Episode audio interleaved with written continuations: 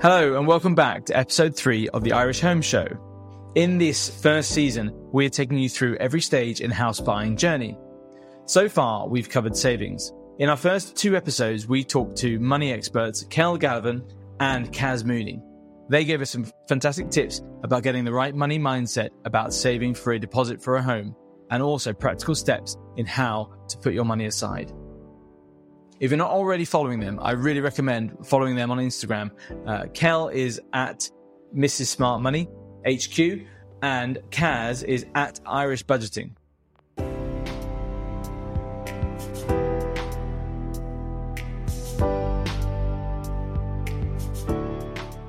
By now, you should understand what you need to save in order to buy a house in your area or in your target area. You're going to need enough money for a deposit, which will be, if you're a first time buyer, at least 10% of the value of the house. And you're also going to need money for purchasing costs.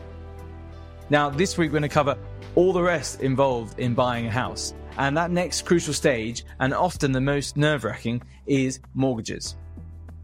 In a second, I'm going to take you through the basics of mortgages, our Mortgage 101. And then after that, I have a fantastic interview with Martina Hennessy. She is the managing director of Doddl.ie. They are one of Ireland's leading mortgage brokers. They are fantastic, not only what they do in helping people get a mortgage for their first or their next home, but Martina is also fantastic at spreading information about the latest in interest rate changes, mortgage applications, and eligibility in the Irish mortgage market.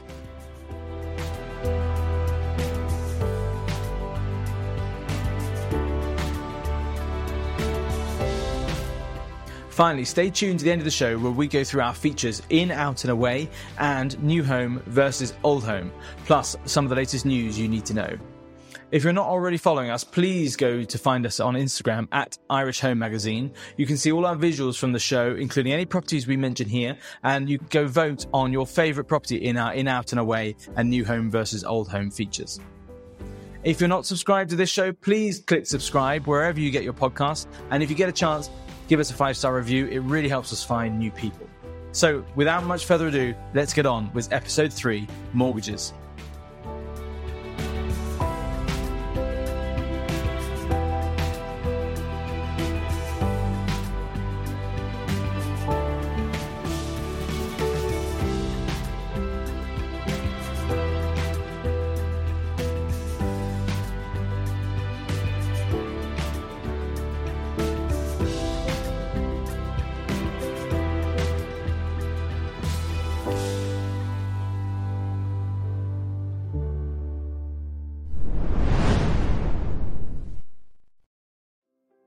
So, what is a mortgage and how do I get one? That's a question I think a lot of you are asking, and I'm going to give you a brief overview of the mortgage process and how to get yourself set up for success when applying for a mortgage. I must first start by saying I am not a mortgage broker or financial advisor. I'm a lowly estate agent. I'm not qualified or regulated to give financial advice, but I've been through the process myself. I talk to a lot of experts all the time, and I see people out there in the mortgage buying process who are always giving me advice and tips on how they've got through it. So I'm going to pass those on to you now. First of all, let's cover what is a mortgage? Essentially, a mortgage is probably the largest loan you're ever going to have in your life, but it's also going to be the cheapest. Because the mortgage is based on an asset, your property, the banks can lend at a far lower rate than you'd normally get a loan at for a credit union or a car or a credit card bill. You can get a mortgage from any of the mainstream banks, and there are a few other lenders out there as well that you may see from time to time. You may think, I'll go straight to my usual bank. I've been with them for years. I'll go and get a mortgage with them. Sometimes it's best to just have a look around and see what's out there in the marketplace. You're not tied to the bank you've always been with. You're going to have to provide the same information and documents to any of them anyway to apply. So why not shop around? Or go on better and enlist a mortgage broker to go out there and find the best loan for you.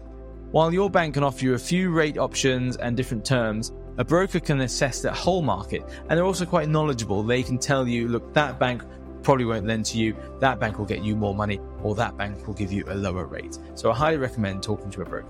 When you're approaching a bank or a broker, they are going to first assess your eligibility for a loan. This is going to look into your income, your outgoings, and see how much they think you can afford to borrow. It can feel quite invasive, but look, take part in the process, provide the documents needed, and you hopefully will come up the other side with mortgage approval. Banks are limited to how much they can lend you. We mentioned it on one of the previous episodes. Uh, there are central bank rules that have been around since about 2014, which means that a bank can only lend you three and a half times a multiple of your income. So our imaginary couple on 80,000 a year together, they would be able to get three and a half times 80,000. That's about 280,000 euros Plus their deposit, they could probably buy a house of around 308,000 euros. Now, the banks are allowed a few exceptions to that rule and they can lend up to about 4.5 times your income, but they're very rare and I wouldn't rely on getting one.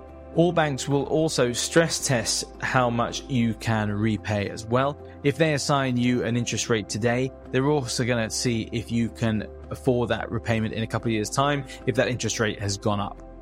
They will take the monthly repayment that you're going to have to pay and they're going to times that by at least 1.3 to see if you could afford that if interest rates rose. So if you were going to have repayments of 1200 a month, they would say, look, can we see if they can afford 15, 1600 a month, just in case.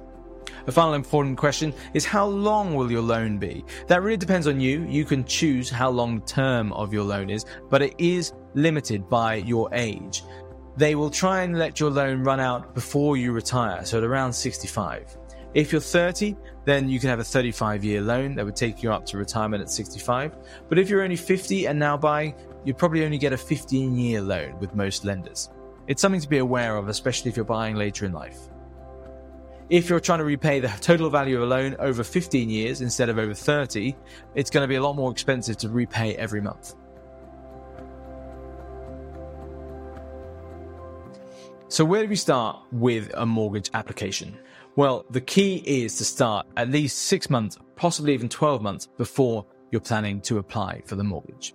If you're following on with our home buying journey, perhaps you're using our journal, you'll see we have you planning to save your money for at least a year before you're applying for a mortgage.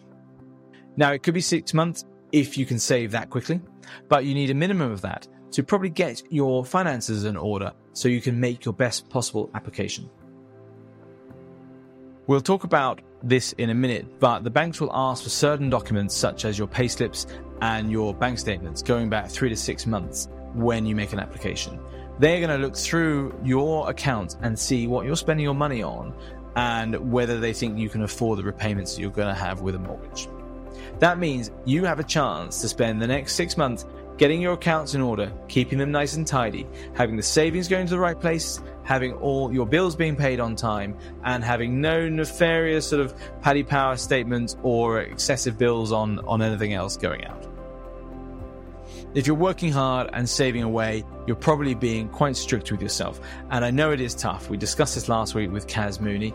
Uh, we don't want you to be completely restricting your lifestyle, but a six month sprint can put you in really good shape to get a very good loan and the house of your dreams.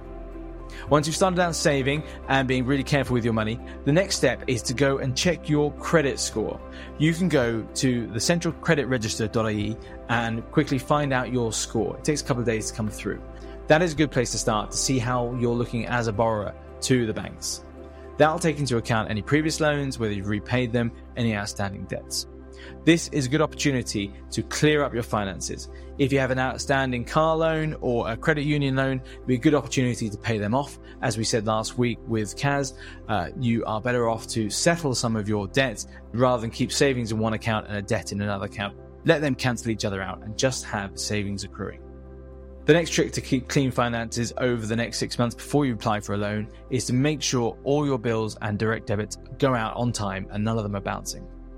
The bank wants to see that you're going to be consistent and be able to repay your payments every month. They don't want to see bounced bills or credit card fines for being late payers. I joked about no nefarious things in your bank account, like betting or Bitcoin acquisitions. Uh, I know a lot, a lot of people may be into these things these days, but look, the banks don't look favorably on them at the moment as they are unproven sources of consistent wealth. So keep them aside and keep out of that for the next six months while you're applying. Now, the other reason why we're doing this so early is because it is really tied in with your savings. If you're saving a consistent amount every month, that is going to be proof to your bank that you can make the mortgage repayments. So if I'm putting away a thousand euros a month, they can see, look, he has that thousand euros. He's not using it for anything else. That will be the thousand that's going to go to mortgage repayments. However, don't forget rent will also count towards that. When you buy a home, you're not going to be paying that rent anymore. You'll have moved out of that rental property. So if you're only saving 500 euro a month, but you are paying 1000 euro a month on rent, there's 1500 euro the bank can see that you're going to be able to make repayments with. All that rent you're paying isn't wasted. It is good proof of income, even if it isn't going into a savings account every month. You can never be too early enlisting the help of a mortgage broker. They can sit you down up to six months before you make an application and go through your accounts and see what you're doing right, what you're doing wrong, and help you to correct it in time. They will also prepare your application so you have the best possible chance of getting a loan or getting the best possible loan. Don't panic if at first you don't succeed. You are always able to go back and make another application. Spend another few months saving, you'll always look a little bit better on paper every time. Don't forget to shop around, whether with banks or with your broker. There are different banks that will lend different amounts to different people. There are green loans with cheaper interest rates if you're buying a B3 or above house. Uh, there are different loans if you're self employed and different banks that you should perhaps look at. Don't worry about the exact interest rate you're going to sign up to right now in this process. You won't fix that in stone until you are much closer to having a house sale agreed and closing the sale. Interest rates might change between now and then. A good broker will keep you informed and find you the best rate at the time. Finally, one crucial thing that everyone forgets about when applying for a mortgage mortgage protection and life insurance. I'll be talking to Niall O'Connor from Beat the Bank in the next few weeks. It's something that everyone by law has to get when they're taking out a mortgage. It essentially is an insurance policy to cover if you get sick and can't work, or you lose your job, or unfortunately, if one of you passes away, uh, it allows the loan to continue to be repaid. It is a requirement, you're going to have to get one. It shouldn't be too much of a problem. But for some people, if you have perhaps a pre existing condition, you just want to get in there early and see if you're eligible and you can qualify. It can be something that can scupper your whole purchase right at the last minute if you've forgotten about it. And it's also worth shopping around with the likes of Beat the Bank so that you can get the best rate rather than just going with the one that your bank pushes on you. Now, enough from me. Let's go talk to Martina Hennessy from Doddl.ie and get her expert advice and up to date information about applying for a mortgage in 2022.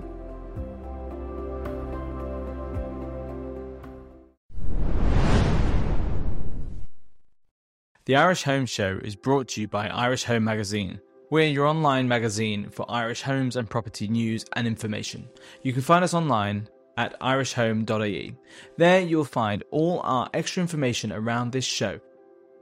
In this episode, we're talking mortgages, and we have a great mortgage application checklist you can download for free over at our website just visit irishhome.ie forward slash free to get some of our free resources.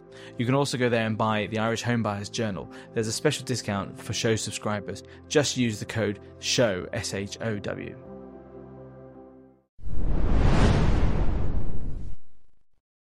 So today I'm joined by Martina Hennessy, who's the managing director of Doddl.ie, who are one of the leading mortgage brokers in Ireland. Martina, how are you? I'm great. Thank you, Ben. Great. Thank you for having me. Good, though. it's a great pleasure. Um, as this series of my first season of the Irish Home Show is uh, designed to guide uh, mostly sort of first time buyers through the process of buying their first home. We'll have covered savings. Uh, the next major step is uh, obviously getting a mortgage. It's probably one of the steps that is most daunting for uh, buyers who are fresh to the market who are wondering, can I, you know, can I get a mortgage? What am I eligible for? Is there any hope that I can, uh, you know, buy a house and, and afford something at the moment? Um, is it is it really scary to get started on this process, or how do you find it?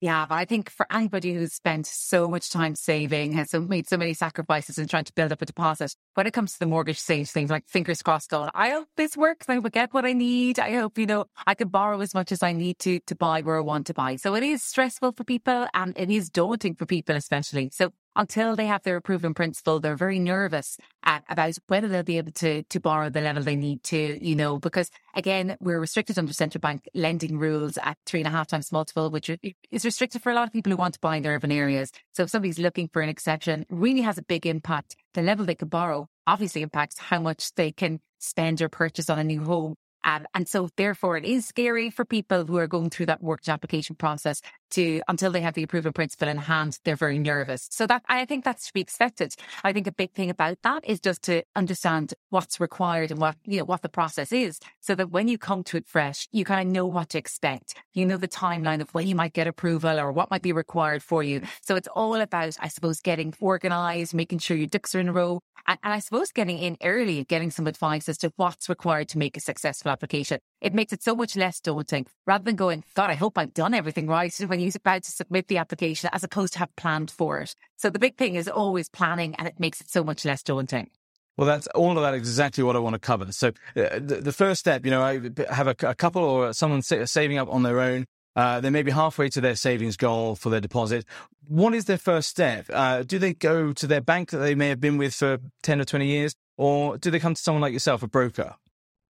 Oh, I'm going to be slightly biased on this, but what I would say, what I would say is, you know, for anybody who's looking to get mortgage approval, there's so many different, even though there's not so many banks, okay, and two have left the market recently in terms of mortgage lending, there are so many options that are still there with regards to how much you can borrow, with regard to mortgage interest rates, with regard to cashback offers. And I think for anybody who's looking to take a mortgage, the worst thing they can probably do is just go to one bank, their own bank, because their own bank can only tell them what rates and terms and offerings they have. You know, relative to what they can they can offer them, but they can't tell them that the bank on the other corner. They won't tell them that the bank on the other corner has a better range, or they could borrow more potentially based on different underwriting policy. So the I suppose that the the advantage of a broker is that we offer market based advice. So when you come to a broker, they will look and say, okay, well, what are you looking to achieve? Uh, you know, how much are you looking to borrow? Do you need an exception? Are you looking for cash back? What are you looking at in terms of rates? And you try and refine. So when I speak to a client, I'm always trying to think, okay, great, great, great, great, great, get that. And you're trying to refine in your own head what uh, the, will suit the client best. And then you really go back out to the client with the information saying, look,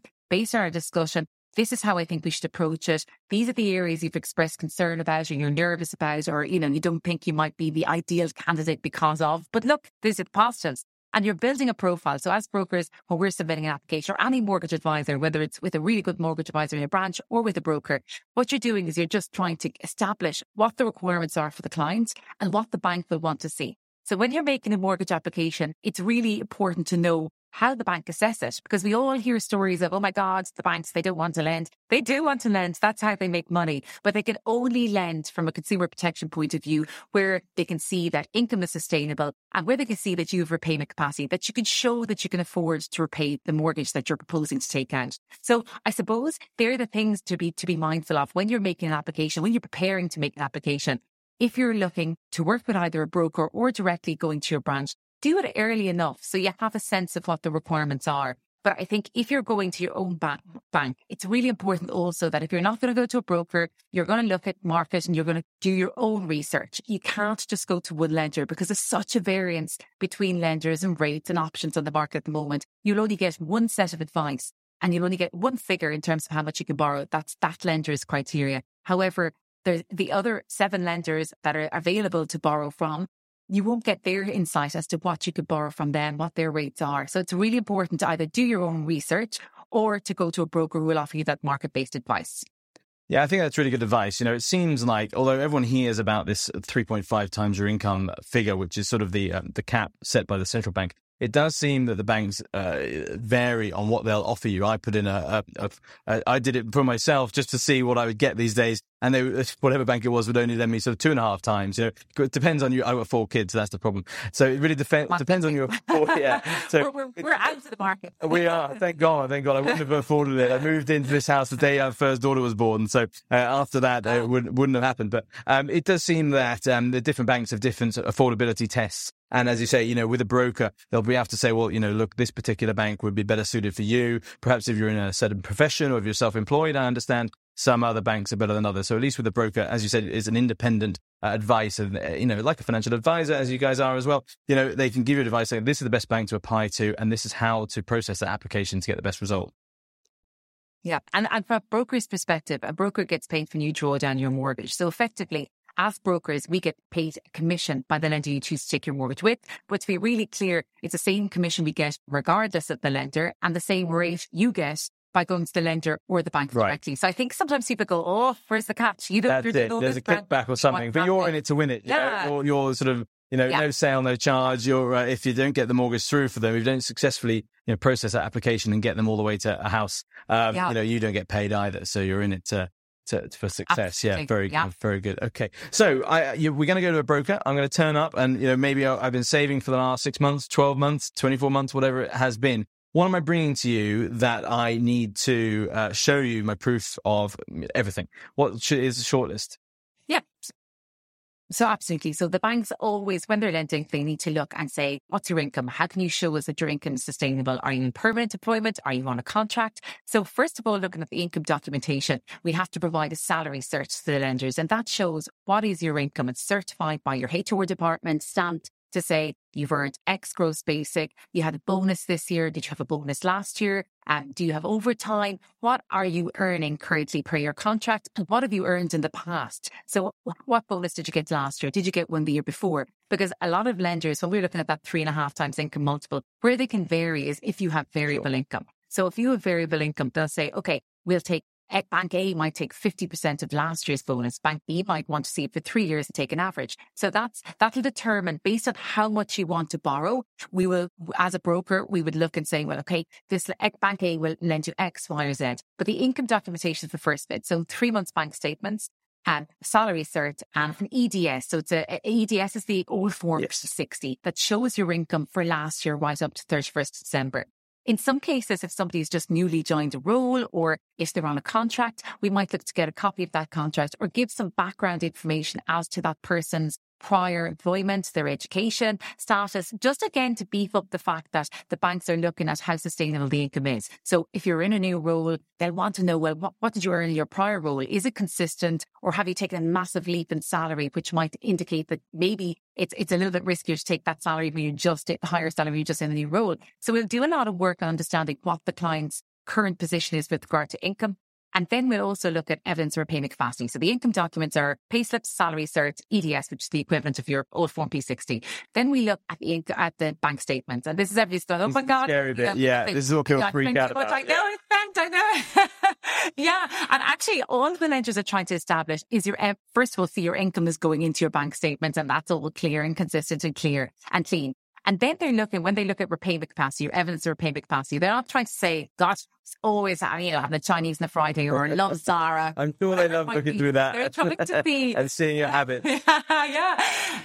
Yeah, no, absolutely. But I suppose they know people live. So all they're trying to see is eh, what can you show us over the last six months? It's a really clear window of the six months prior to application that you can afford the proposed mortgage. So if you want to borrow 300,000, how can you show us as, as in the bank that you can sustain that mortgage repayment based on your track record of the last six months? So as a really broad rule of thumb, I would say for every 100,000 that you want to borrow, you should show repayment capacity of 500 euros per month. So if you wanted to borrow 300,000, show 1500 and that kind of will get you over the line with almost all lenders. And that can be the rent that you're paying now, savings on a monthly basis, or if you had a car loan or a loan, a personal loan that was going to be discontinued, that can all be taken into account as repayment capacity or evidence repayment capacity. And the banks look that really narrow window of the six months immediately preceding application. So sometimes clients say to me, but I had my full deposit, so I stopped. Yes, I know. Oh, no, Yeah. You can't do that.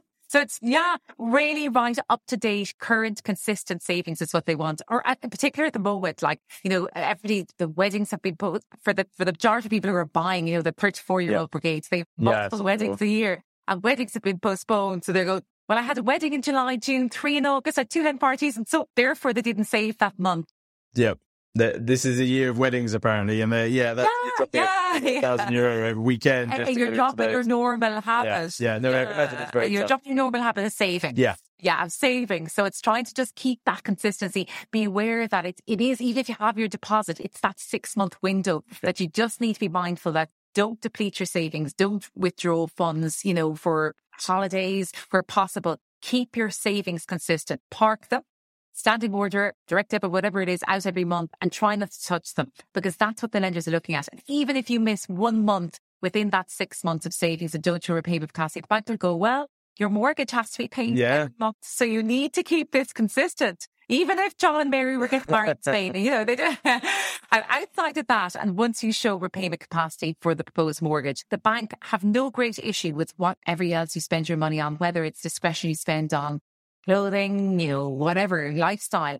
except for the obvious, which we all hear about, you know, the, the increased credit risks of like you know, Gambling. betting or, you know, a, a large, yeah. So like, but they're the normal. Like if they're in your statements, you're not mortgage ready anything. Fine, fine. So they- they're looking through the major things, and, and it's worth reiterating the point that you know there's savings and rent, and obviously you know if you're if you're Yeah. trying to show that you can save fifteen hundred a month, for example, if you're spending a thousand a month on rent, if you're a lucky few who can uh, rent something for that much, uh, and then you're fi- saving five hundred on top, that counts. You know that's fifteen hundred quid, which they know is absolutely you know Absolutely. savings, which would be to your mortgage because obviously you Yeah. won't be renting anymore when you move in. So that's the most important thing. And Yeah, then major yeah. outgoings, things like childcare, I presume, uh, any other loans, uh, all those sort of things. But they're not going to sweat the small stuff, is what you're saying, as long as it's not too uh, overwhelming. No, exactly. And they're, and they're not trying to catch you out. They're just trying to see that it's really clear. And I suppose the clearest way to show repayment capacity is if it's your rent, make sure it goes out by EFT from your account so that there's no cash payments. That, and then if it's savings, just try and keep it consistent to one account or, you know, that you can see that it's a build up in that account as opposed to just in your current account. It's always a good Yeah. discipline, I think, to transfer the savings amount out because otherwise it gets muddied and you know one month you might you might have something allocated in your salary for a particular spend Mm. or insurance or whatever and it just it, it doesn't keep it as clear and consistent as it should be transfer it out to a savings account leave it in the savings account don't have too many savings accounts like I will have clients but You have all the vaults and things like that and everything. and Yeah, you're trying to get exactly. Yeah, they're very hard to read. Those yeah. Yeah. And you're trying to get your documentation. Yeah, it's hard to get it. So uh, from a from a documentation point of view, bank statements, six months current account statements, six months savings statements, and that's all statements. So that's not just your main current account or your main saver. If you have a credit union account, they'll want to see that also. Um, ID and uh, address verification are also required. And if you have credit cards or loans, in general, the lenders can now Sure. see those on what's called Central Credit Register. So it's a CCR. So they will run a credit check and they'll be able to see there's a lot more detail on the CCR than was on the old form Irish Credit Yeah. Bureau, which was the prior, uh, I I suppose, um, reporting tool for the banks. So they can see your your mortgage, your credit um, cards um, transactions for the last 24 months. They can see your loans. So they get a lot of information from that. So it's mainly the current accounts and the savings accounts that they're really focusing on when it comes to application. What about those other loans, you know, credit card, car loan, or credit union? Are they big red flags, or as long as they're being paid uh, and you're still within your, you're still saving what you need to save, is that okay? Yeah, but I think uh, from the point of view of any form of credit, so if you've an overdraft on your account, and, and Mm. many people would just say, well, look, it was all my account, I go into it, I clear it over the month, I Get paid, I go back out of it. Yeah. It's better off to try and clear your overdraft. So your account, you know, it, it is not, I know, is not overdrawn because it's not seen to be a positive, even still, though it's just was there two years ago and you've still had it and just let it roll. It's better to clear it, clear it and just come back into a positive position in terms of, uh, uh, of your, your, app, or your bank statements. Sure. Um, in terms of cars and car loans, you know, the banks are aware that people will have car loans, but I suppose the big thing is the level of the monthly repayment because when the banks are looking at how much you can borrow, they look at your net income and they take a portion of that as being able or the ability of that to service the mortgage. But if you have a car loan, they will take that car loan off and a net amount is what can be used to service the mortgage. Credit cards, if you have a credit card, just make sure or, or at least try to ensure that it's cleared off monthly, that there's no big rolling or sitting balance there because that's not viewed positively either if you're just paying minimum balances and it's a large portion. The credit limit or the credit, sorry, the balance is a large portion of your income. It's not seen as a positive. So those type of things are things just to be mindful of. So as well as saving, it's like, it's trying to make sure you everything kind of at a happy medium. You're trying to save, you're trying to pay your rent, but you're also trying to keep your, your debt at a minimum. So just being aware of what's the bigger priority. Sometimes don't overstretch yourself on your savings that could be to the detriment of your not paying your credit card or Sure. you know you know putting your account into a detrimental position in terms of overdraft so it's that happy medium that an advisor should be able to give you a steer on also Yeah, that sounds like a good point. You know, keep your savings at a level where you can consistently uh, save that amount without having to dip into it. So an emergency comes up, you don't have to. Oh, I need to take 500 euro out of that savings account. Let that savings account sit, even if you're not quite putting as much into it every month as as you might be able to in certain months. Yeah, Absolutely and, and the ideal yeah and you're better off having it as a consistent amount and then if you can top it up if you got a bonus or overtime then it shows that you have more but keep that standing more than the same and try not to take any money out of it in particular in the six months immediately preceding application okay, okay.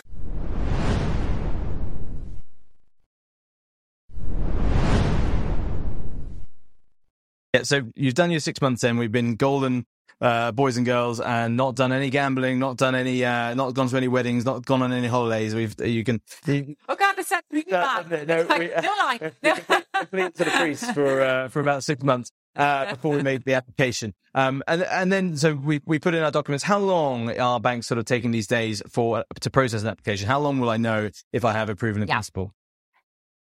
Yeah, it's a it's a tricky one at the moment because the banks are all extended in terms of their In volumes. yeah. Because we've lost two lenders, KBC and Ulster. You know what would have normally been a ten day, you know, approval time turnaround, work ten working days approval turnaround is now gone out to four Oh, weeks with the lenders who have the really strong rates. So it's just be mindful that it can take time. If the lender comes back with a query or there's something on the CCR that you need to clarify or whatever it might be, it can take a little bit of time. So I would say, you know, expect it to take four weeks. It will take probably less than that because the banks are really catching up. There's also been a surge in switcher applications from, again, the existing lenders. So that's put strain on the lenders throughout their whole process, whether you're a first time buyer or a switcher, whatever it is, whoever, whatever kind of product you're looking for. So just be mindful of that. It takes a little bit of time.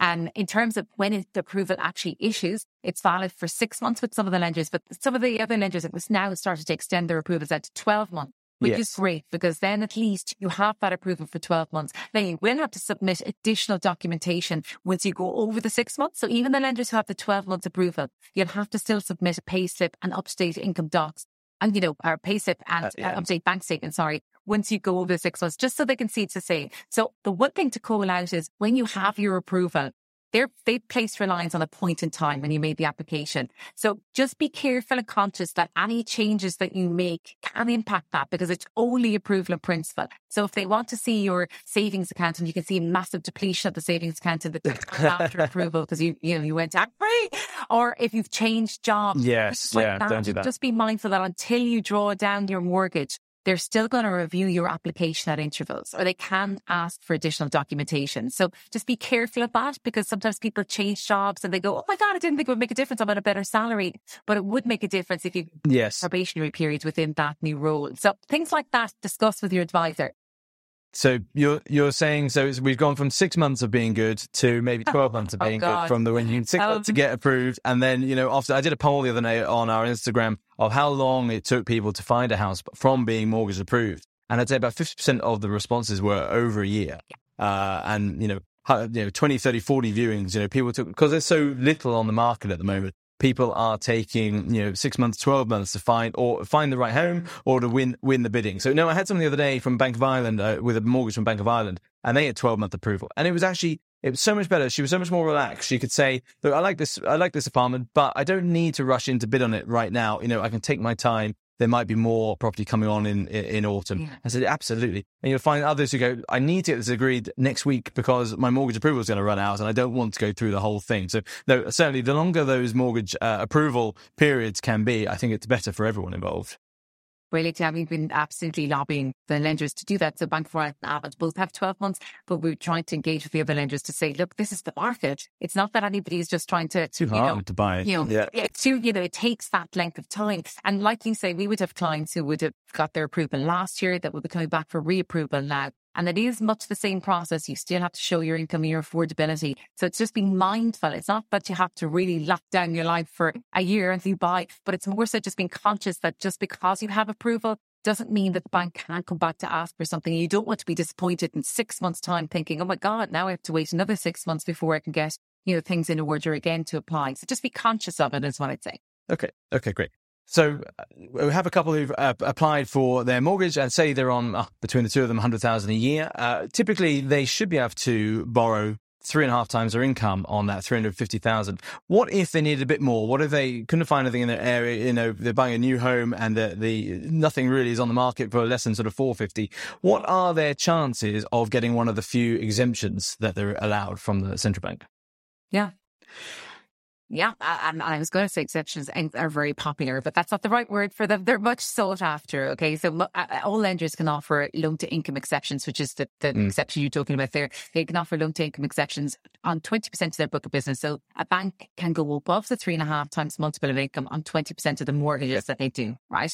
So I suppose from the point of view, if that couple felt, you know, it was affordable for them to go a little bit higher, that they were just being constrained um, and their incomes were going to increase and, uh, you know, the affordability was there and they wanted to apply for an exception, then absolutely they could do so. So, um, depending on availability with the lenders. So at, different times, at times of the year, the lenders might pull back an exception. So they might say, God, you know, we've, we've given an awful lot out this quarter and they'll pull back. And how they do that is they make it more difficult to, to get an exception. So that, but at our point, and I suppose again, from a broker point of view, because we're dealing with multiple lenders, we'll know who's open and closed for exceptions. Some other lenders will only allow exceptions when your sale agreed, because when they bank that exception on their side, and I know this is going to be frustrating for you, Ben, as an agent, but when they bank yeah. the exception on their side, they then can't. It's like, so if they bank the exception on their side, they have to hold it for that six or 12 months. But it's a real chicken and egg. Yeah. Like, well, how yeah. do I know how much I can borrow if I can't get the exception banked? Yeah. Now, uh, I can understand that it just can't work for their system because they have all these uh, exemptions, uh, exceptions tied up uh, for people who, who may not find a house within uh, six months. So I understand, but it is uh, my my sister in law recently bought last year, and they managed to get an exception, but they didn't know they were going to get it until after they have a sale agreed. But obviously, they were making offers on a on a house they couldn't afford if they were only going to get three and a half times income. So and, and that's not great for the market. Yeah, either. Yeah, either no, I guess I guess not. I guess it's pumping up prices a bit as well. It was only that their their broker had reassured them that look, you know, I can see your income there. I think you're going to be okay. Yeah. Uh, and so, what is the best way to prepare yourself to to make it look like that uh, you are the best candidate for one of these exceptions? Is it just having low low expenses and you're saving a certain amount, you're only earning a certain amount, but is it that you can save a lot more? You have a better affordability, ability to repay. What's the best way to, to get? And, and it's yeah, but there's no magic rule about it. It really comes down to the banks will increase the multiple of income. So from three and a half, they'll go. Some lenders will only go to four. Some will go to four and a half, four point seven five times, depending on your income. So if you're earning you know less than forty thousand, it's difficult to get an exception. If you're earning you know sixty thousand, it's it's you probably could go to four percent, four times multiple uh, multiples of income. If you're earning above that and you've really strong income, they'll generally go higher. So it's down to their own underwriting policy. So if they're giving you an exception to central bank lending rules, they park the three and a half times to some degree and they look at your net income and the portion of net income that's servicing the mortgage. So they generally won't go over 50% of your net income. Of course, yeah. Mortgage, the proposed mortgage. So they'll work it that way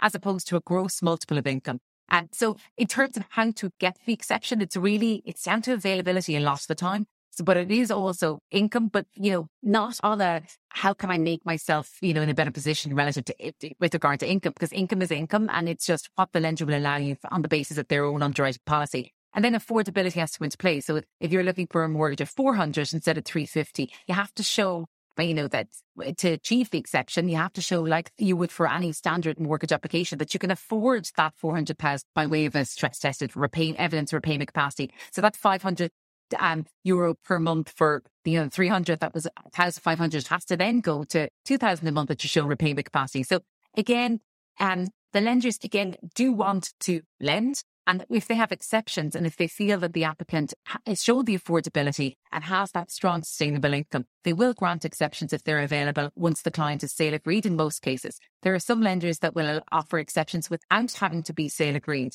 So, you know, there, there, there's different options there and market different lenders take different strategies, but there's no I suppose, golden ticket or, or golden route no. to actually getting an exception. It's just, again, looking at the different lenders' policies. And sometimes people don't need the exception. So again, coming back to that allowable income, you might have had three and a half times multiple of your gross basic. And you know, then since you've gotten a bonus or overtime, and maybe there's more that we can get under that income multiple without having to have an exception. So we would always work through that with our clients before we would go for an exception, just to see, well, this is your max. And then we know that once you secure a property, if the exceptions are available, Bank A will give you X, Bank Y will give you Z. And you'll know. And that's again, like your sister in law, you can give the comfort to say, all things being equal and the exceptions being available, you would be eligible for an exception of X amount. So that gives you some, I suppose, leeway the big thing, I suppose, is it's really difficult when you're bidding at the moment not to kind of say, oh God, you know, extra 20,000 or an extra 25 will get me to where I need to be. And yes. I totally get that. It's so difficult. But then I suppose it's trying to maintain that along with, I suppose, what the, what the repayments are, you know, what your affordability is and kind of where you want to cap things. Yeah. Sometimes, you know, the bank may lend you a certain amount, but it, just because they can, maybe you really should think, maybe should I, uh, you know, will I be able to afford this? Am I going to have to cut back on, you know, keep living like a monk for in the next 10 years or 20 years because I, I've really maxed out my repayments every month and I have nothing else to spend. So, uh, yeah, sometimes you're better off just sort of mediating that a bit and say, look, what can I comfortably Yeah, afford?" I- rather than what will they give me?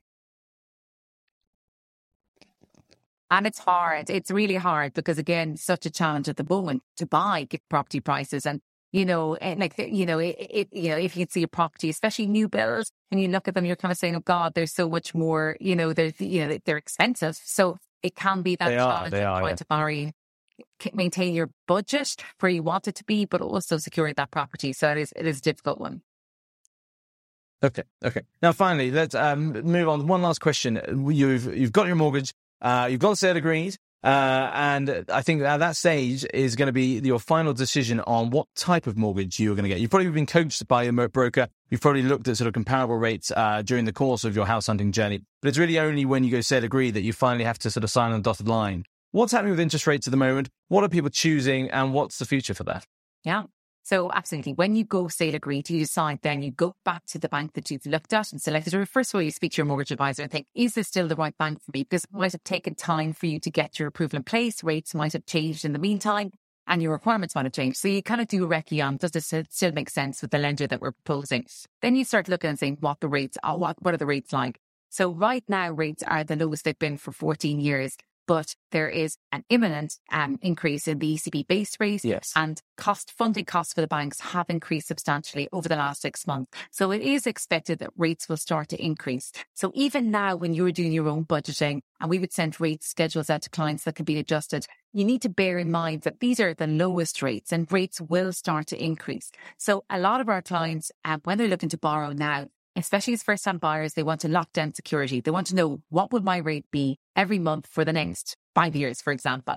And the only way to lock down security is to fix your rate. So there's two types of rates. There's variable rates, which can- increase or decrease at the lender's discretion. And then there's Yep. fixed rates, which are fixed for one right out to 30 year terms. So the market has changed quite a lot in terms of rates, especially over the last two years. Because the introduction of Avant Money, Finance Ireland, ICS has meant that there's been a, a wider range of products on market More and at a more competition, a competitive level. So you can get mortgage terms that are fixed right out to 30 years, which is like a year Yeah, wow. next time. Yeah, you could Yeah. never get this before it was 10 years. But the thing is, they're, they're keenly priced, and the downside of fixed rates at that length of time are that sometimes that there could be, you know, there's a break penalty potential. And there, if you break out early, so they've capped those break penalties and there's overpayment options. So a lot of the lenders have addressed some of the concerns in relation to longer term fixed Okay. rates and they're priced well. So right now, and historically, I should say, we've been a nation of short term fixers. So we fix for two, three, and five years. We say we Yeah, worry about it. That's Yeah. fine. Yeah.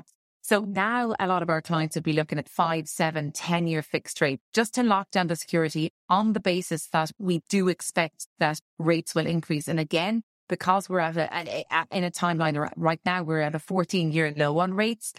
The only way to some degree is up on rate movement. Okay. And that's Yes, not me. I, I'm no economist, but like again, being in the market and knowing funding costs and speaking to the banks, it is I suppose a necessary evil, but you know, there will be an increase in rates. So again, somebody was looking to take out a mortgage now. Really do look at those, you know, for me, I would say to my clients, you really should be looking at anything lo- shorter than five years. And you should be Yes. looking at those perhaps long term fixed rates or long tail fixed rates. Sometimes people say, God, well, what if I move? Will I, you know, and generally mortgages are property specific. So you take out a mortgage, you sell that property, that mortgage is cleared.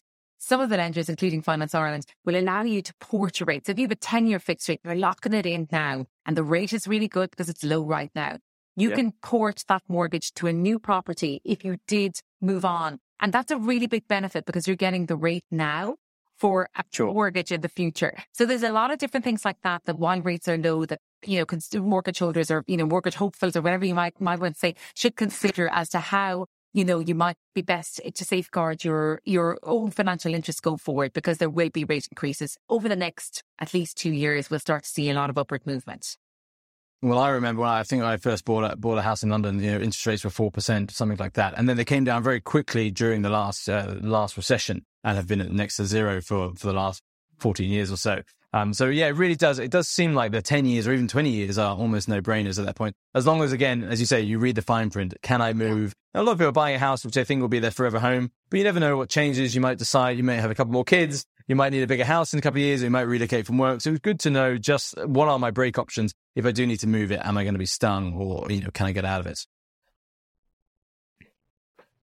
Exactly. And I suppose if you're locking down for that kind of longer period of time, again, the big call out would be do your research. Don't just take the first yeah. rate you get because there's such a difference between rates on market that if you're locking in for say five, seven, ten years, if you're paying a half percent more than you should be or unnecessarily paying it than you could get with another bank, then you just need to, to that's going to cost you a lot. So if you're locking in for a longer period of time, just make sure you understand what other rates are on the market for you, what you're eligible for. Because I think sometimes as first time buyers, you feel like, you know, you're not really, you feel you're not in control and you're kind of just happy to get the mortgage. You go, God, they're happy. Yeah, so that's, you'll take whatever money they'll give yeah. you. Yeah, that's so, the situation I probably was in. Yeah. Just, you know, whoever will lend to me, whatever rate, I don't think I even looked at the rate yeah. yeah. time. I, think, I just signed, give me the house. Yeah. So, but it can make a big difference. So say on a, on a 1500 euro mortgage, obviously a, a, variable at the moment would be 1500 a, um, a five year or 10 year tracker, the monthly repayments might be 100 euro more or something like that? Or, well, it'd be, be substantially lower. So if we look at it like, so we're kind of saying, you know, for every, for, for two and a half, there's two and a half percent difference would be 100 euros a month for, 135 euros a month for every. Mm. Uh, so it's roughly at 50 euros a month okay. extra you would pay for every 100,000 yeah. that you borrow. So just to be mindful of that, that's it. Okay. It's a big difference because when it's coming out, it's like we sometimes think of our mortgages as tax, just, oh God, that has to be paid. Yeah.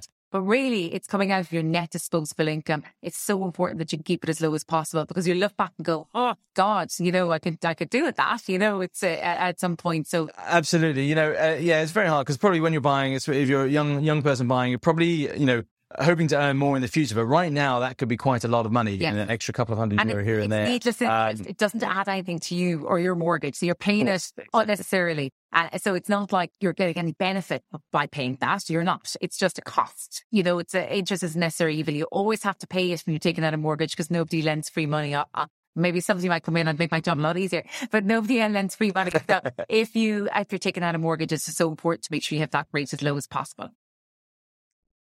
Brilliant.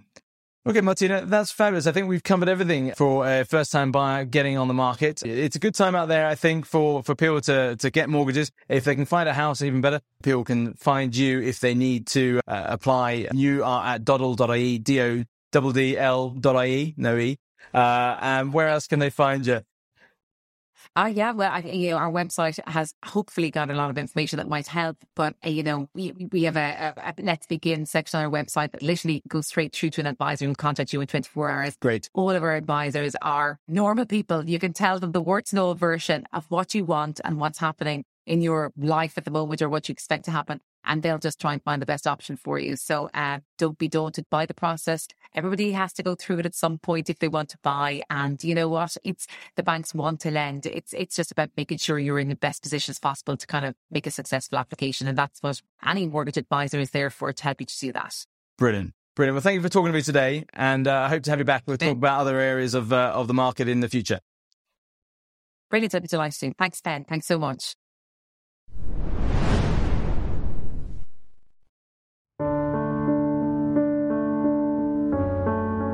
Find your new home with Churches Estate Agents. Our expert valuation team can help you find, rent, or sell your property as fast as you need. With our help, you'll find the best places and the most popular neighbourhoods. With Churches, you have all the support from the same senior agent throughout the lifetime of your sale. We have a licensed and highly qualified team that brings you trust and safety during the process.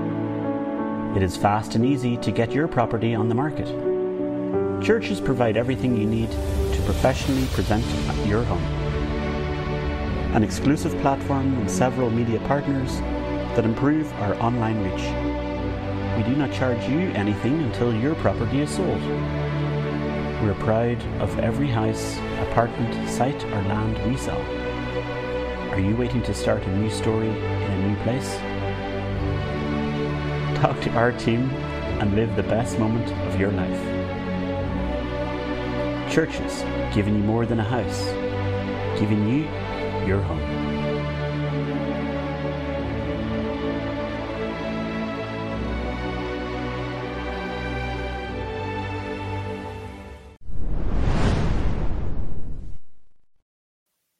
Welcome back and thanks for staying tuned.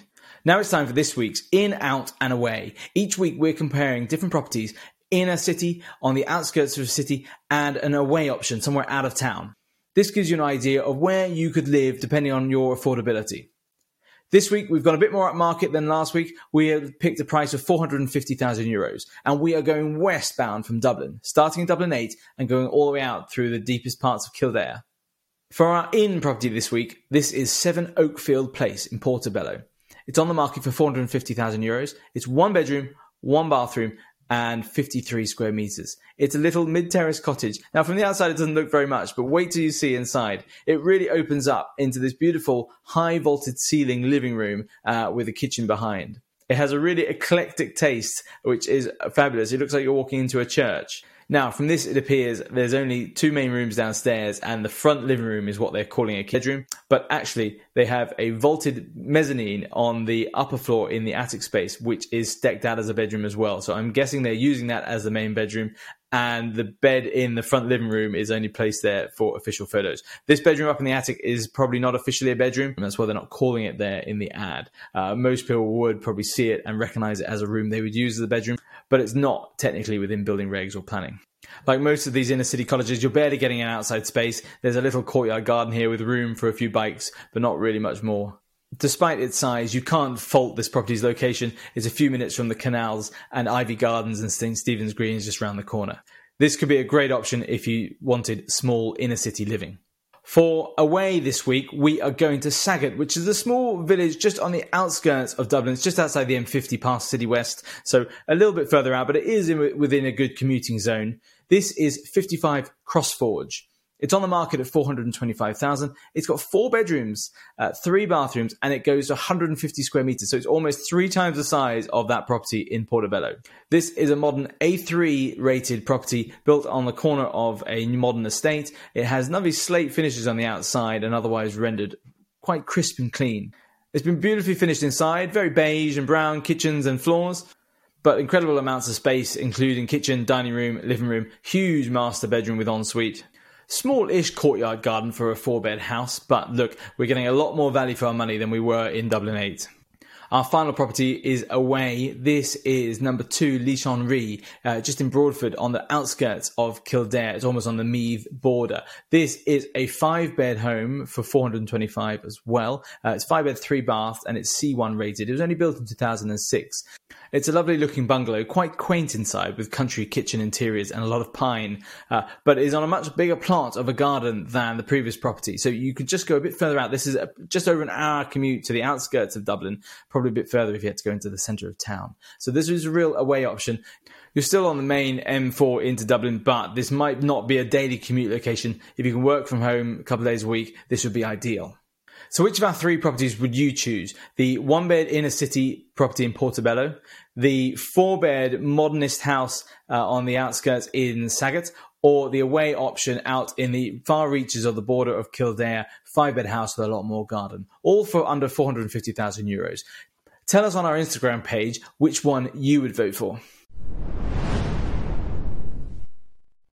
Now, for new home versus old home. This week we're going across the other side of the country. We're going all the way to Galway City and even a little bit further than that.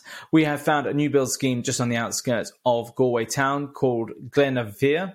This is just about half an hour commute, not even on the outskirts of Galway. These four bed family homes go to about 190 square meters, a really good size, start from 580,000 euros. There's two remaining. They've been fitted with floors. They haven't been fitted with kitchens yet, so you could come in and put your own stamp on it. They seem quite large on the ground floor, good size uh, kitchen, living rooms, uh, and a bedroom downstairs. And then upstairs, it, they're dormered ceilings, so they're a little bit smaller on the space, but three good bedrooms up there as well. They're all on a decent quarter of an acre plot uh, and a nice little community just on the road out of Galway. So we looked around to see if we could find an old home in the area that would be in a similar price range, and we found this beautiful house in Dune East. It's on the market at 550, so a bit of change there if you wanted to upgrade it. This is a nice square detached farmhouse looking property, although it was built in 2004 and that's got it up to a B3 rating. Uh, it's five beds and four baths and it extends to just over 200 square meters, so a little bit bigger than the, the new builds. It's on the market for 550 Now, inside is a little more dated. It isn't those clean, crisp lines like the new build. Uh, it's a bit of pine and a bit of old fashioned decor. The bathrooms are sort of half tiled in different all sort of colors. Uh, I think this needs upgrade to modern tastes and standards. But just look at the amount of garden you get. You get a huge amount of outside space. And this is the trick really with older properties, even 20 years old, uh, you get a lot more outside space compared to some of the new builds, which are squeezed onto smaller sites or more properties on the one lot. This is on 0.8 of an acre, uh, backing onto some of the wild moors. They're heading out on the road towards Clifden. It's still about half an hour from Galway City. So which would you choose? The new build A2 rated for 580,000 or the slightly older 2004 uh, five bed farmhouse? Tell me in our comments on our social media which one you would vote for. Now, in our final segment, we're going to go through the latest news that caught our attention this week. First, a headline in the Irish Times Bank of Ireland to tighten home lending criteria amid rising rates. This seems like a bad news story. Now, all banks do a stress test whenever they are looking at your affordability of a loan. Um, obviously, with increasing rates at the moment, we just had another 0.75 interest rate rise from the ECB. The banks are going to be tightening their affordability checks, making sure that you can afford the loan if rates go up in the next year or so as they're expected to. So it's unsurprising. It is bad news for some people who will be either getting lesser amounts allowed to be borrowed or will not be getting a loan at all. So uh, hang in there, watch out for that. One bit of good news this in the Irish Independent property market finally delivers good news for hard pressed home buyers. This is optimistic, perhaps overly so. Price inflation is decelerating. That doesn't mean they're getting any cheaper just yet, they're just not getting as expensive as quickly. That may or may not be good news so far. Uh, house building is at a post crash high. There'll be more new homes built this year than any year since before the last boom. Unfortunately, a lot of those are unbuyable new build apartments, which are just being bought en masse, so that isn't as good news as it may seem. Now, a final article that caught my eye, I was just so impressed. This is Dripsey Castle Estate. It's on the market for 2.9 million. It's a lovely old 15th century castle near Blarney in Cork but they've managed to make it carbon neutral, energy energy efficient, and it's just given me hope that any home can be brought up to a high standard, even a castle which are notoriously drafty, cold, and damp. All you need is a private river with your own hydroelectric plant and about 70 acres of woodland to feed the uh, gasification boiler. But look, if they can do it, we all can do our bit to save some energy this winter. Thanks for joining us for episode three of the Irish Home Show. We've gone through savings and mortgages, and now next week we are going to be talking about the biggest lender in the Irish market. It's a bank that has no branches, it has no website, they have usually no interest rates. Uh, it's a bank that some of us are fortunate to have in our very own homes or in our childhood homes. That's right, it's Bank of Mum and Dad a sizable chunk of first time buyers are reliant on their parents to help provide money for their deposit or for their house purchase. We are going to talk to Alan Purcell from Cloud Accounts about how they can legally and tax efficiently lend you money or give you money to help you buy a home. We're also going to talk about other tax issues such as capital gains tax, uh, perhaps if you're selling a family home in addition to that, we're going to have our regular explainers, our features, and our news. So please tune back in and follow and subscribe Irish Home Magazine and the Irish Home Show wherever you can. See you next week.